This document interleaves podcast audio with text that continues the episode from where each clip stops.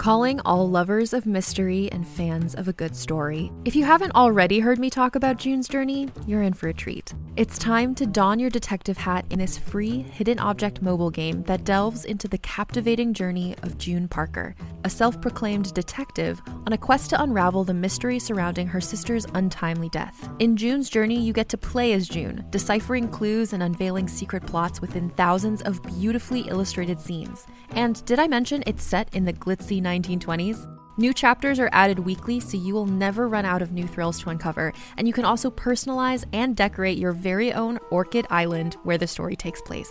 How sharp are your detective skills? Find out when you download June's Journey on your Android or iOS device, or play online via Facebook Games. Your detective journey awaits.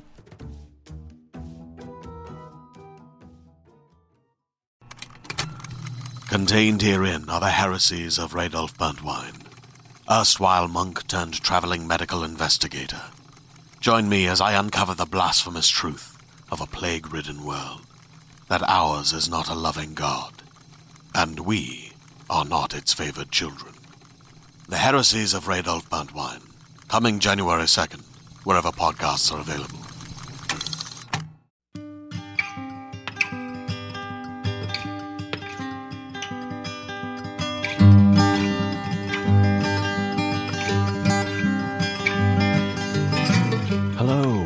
The Drabblecast, episode 456. The Drabblecast is an audio fiction podcast that brings strange stories by strange authors to strange listeners, such as yourself. I'm your host, Norm Sherman. Man, well, as you can tell from our episode cover art this week, produced by none other than Drabblecast art director Bo Kaier himself, it's Shark Week here on the Drabblecast. Shark Week in Lovecraft Month, which is now in another month. It's a lot of things, yes. But of those things and more that it is, the thing that it is most by far more than most of the other many things that it is, is badass. We bring you In My Brain, In My Body by Evie Mae Barber.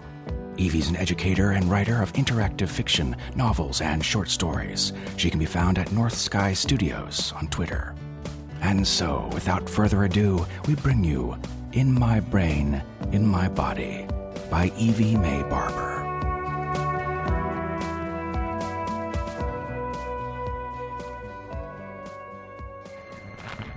In My Brain, In My Body by Evie Mae Barber.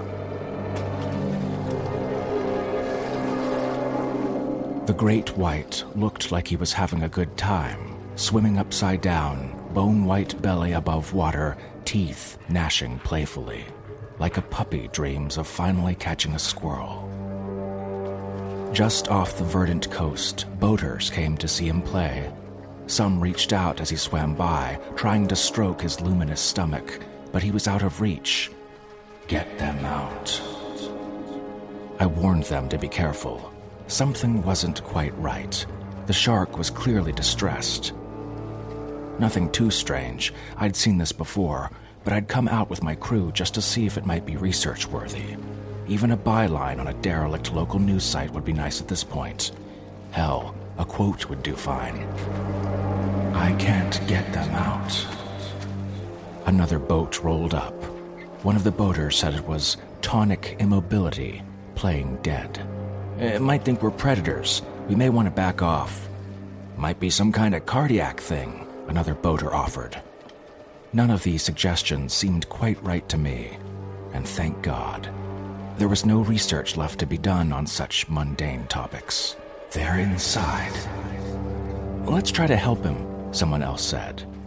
We piloted our modest boat over to the shark. It swam the backstrokes through the water in lulling, curved lines. Even as a biologist, knowing full well something was wrong, a part of me wanted to join with the gentle beast. The water would be cold, but my wetsuit would help. I could swim in opposing symmetrical patterns. In my brain, in my body. I hit the lever, lowering the fishing net. We needed a closer look. The electric pulley system would be too slow to catch him. It'd have to be done by hand. We waited for him to swim over to the net, but his movement, while slow, was unpredictable. A toddler's looping scribbles. I can't, I can't, I can't. He swam closer to the net, drifting left, then right, then. Pull! I shouted to my shipmates. We reeled in as hard as we could, snatching the beast, a young one I could tell now as we had him close. He didn't thrash, just remained calm, belly up on the net. Less of fin, bite your tooth of long through my skin. Bring him in, I said quietly, not wanting to disturb him. Easy, easy. We laid him down on the deck. A stench of rotten death permeated the brisk ocean air. Nothing looked amiss. We had to turn him over. But I hesitated. I touched his belly, rubbery and wet, but felt nothing. I took a breath and regretted it for the smell. An irrational fear swelled up in me, twisting my guts. Uh, turn him over, I said to my crew. They did so, oblivious to my fear, flipping him onto its side at first. What in the name of God is that? Something protruded from its skull, something white and porous. All the way, I said. My excitement began to outweigh my fear. All manner of parasites and other strange creatures lay hidden beneath our oceans.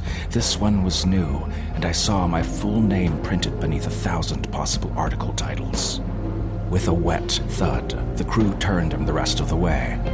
My God, I whispered. A long, thick tentacle had burst through the shark's brain. What I'd thought were black holes covering the tentacle's surface were actually spots, slightly inset. The triphobic circles made my skin shiver and my breath catch. I reeled back, away from the still living shark. What in the hell is it? My shipmate asked. Slowly, I stepped back towards it.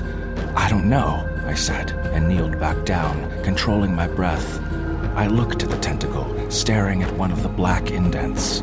My shipmates, the boat, the shark, even the ocean faded away for just a moment. I ran a finger along the tentacle, feeling its black concavities. What are you? I don't know if I asked it out loud. One of the larger indents moved with a squishy sucking sound. It turned like a sphere, and I found myself staring into an eye. A great white's, where it shouldn't be. Not black and lifeless like Captain Quint would tell you, but complex, blue, alive, and focused. Focused on me. The wet, squishing sound amplified. Every concavity began revolving. Soon, a hundred little shark eyes were staring at me. People were shouting all around, their voices indistinct. I only heard one, something boring into my skull. Take them. End this. I had to say something back. I had to. I opened my mouth. Hands were grabbing me, pulling me from behind by both arms, but I fought them off. The tentacle lurched, sprang up like a striking snake, and lunged into my mouth.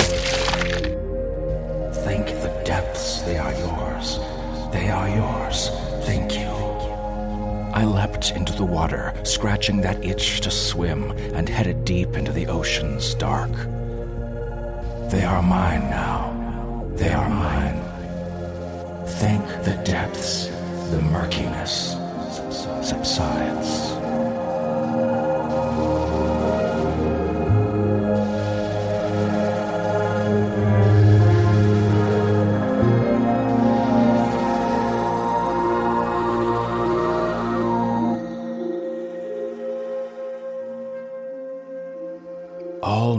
Parasites indeed.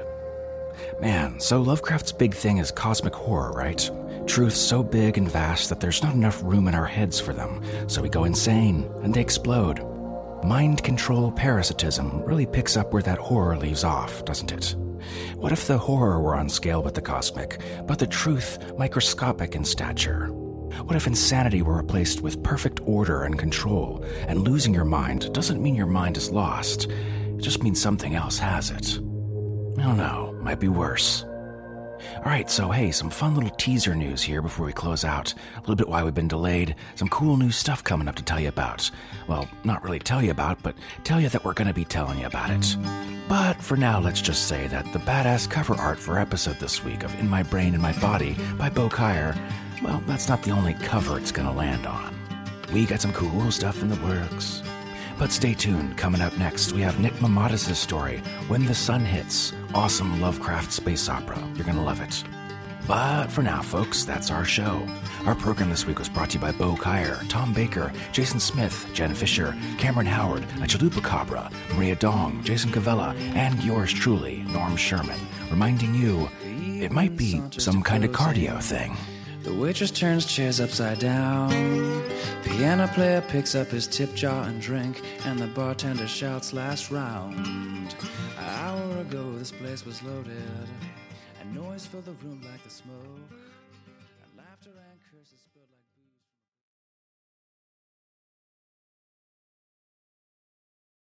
Hey there, it's Rachel Ballinger, and I am extremely excited to invite you to Rachel Uncensored. It's my podcast where I sit down and get real with my friends and celebrity guests, where we talk about all sorts of topics. And sometimes we might be under the influence when we do so. We cover things from personal stories to hot button issues. And it's the only place on the internet you can find an uncensored version of me. It's a side of me that you might not have seen before because it's not the most family or brand friendly. But don't worry, I'm still sort of slightly a decent human being. If you're intrigued, then make sure you check it out. New episodes drop every Wednesday. You can find it on Apple Podcasts, Spotify, or wherever you listen to podcasts. Trust me, you won't want to miss out on the fun and candid conversations we have here on Rachel Uncensored.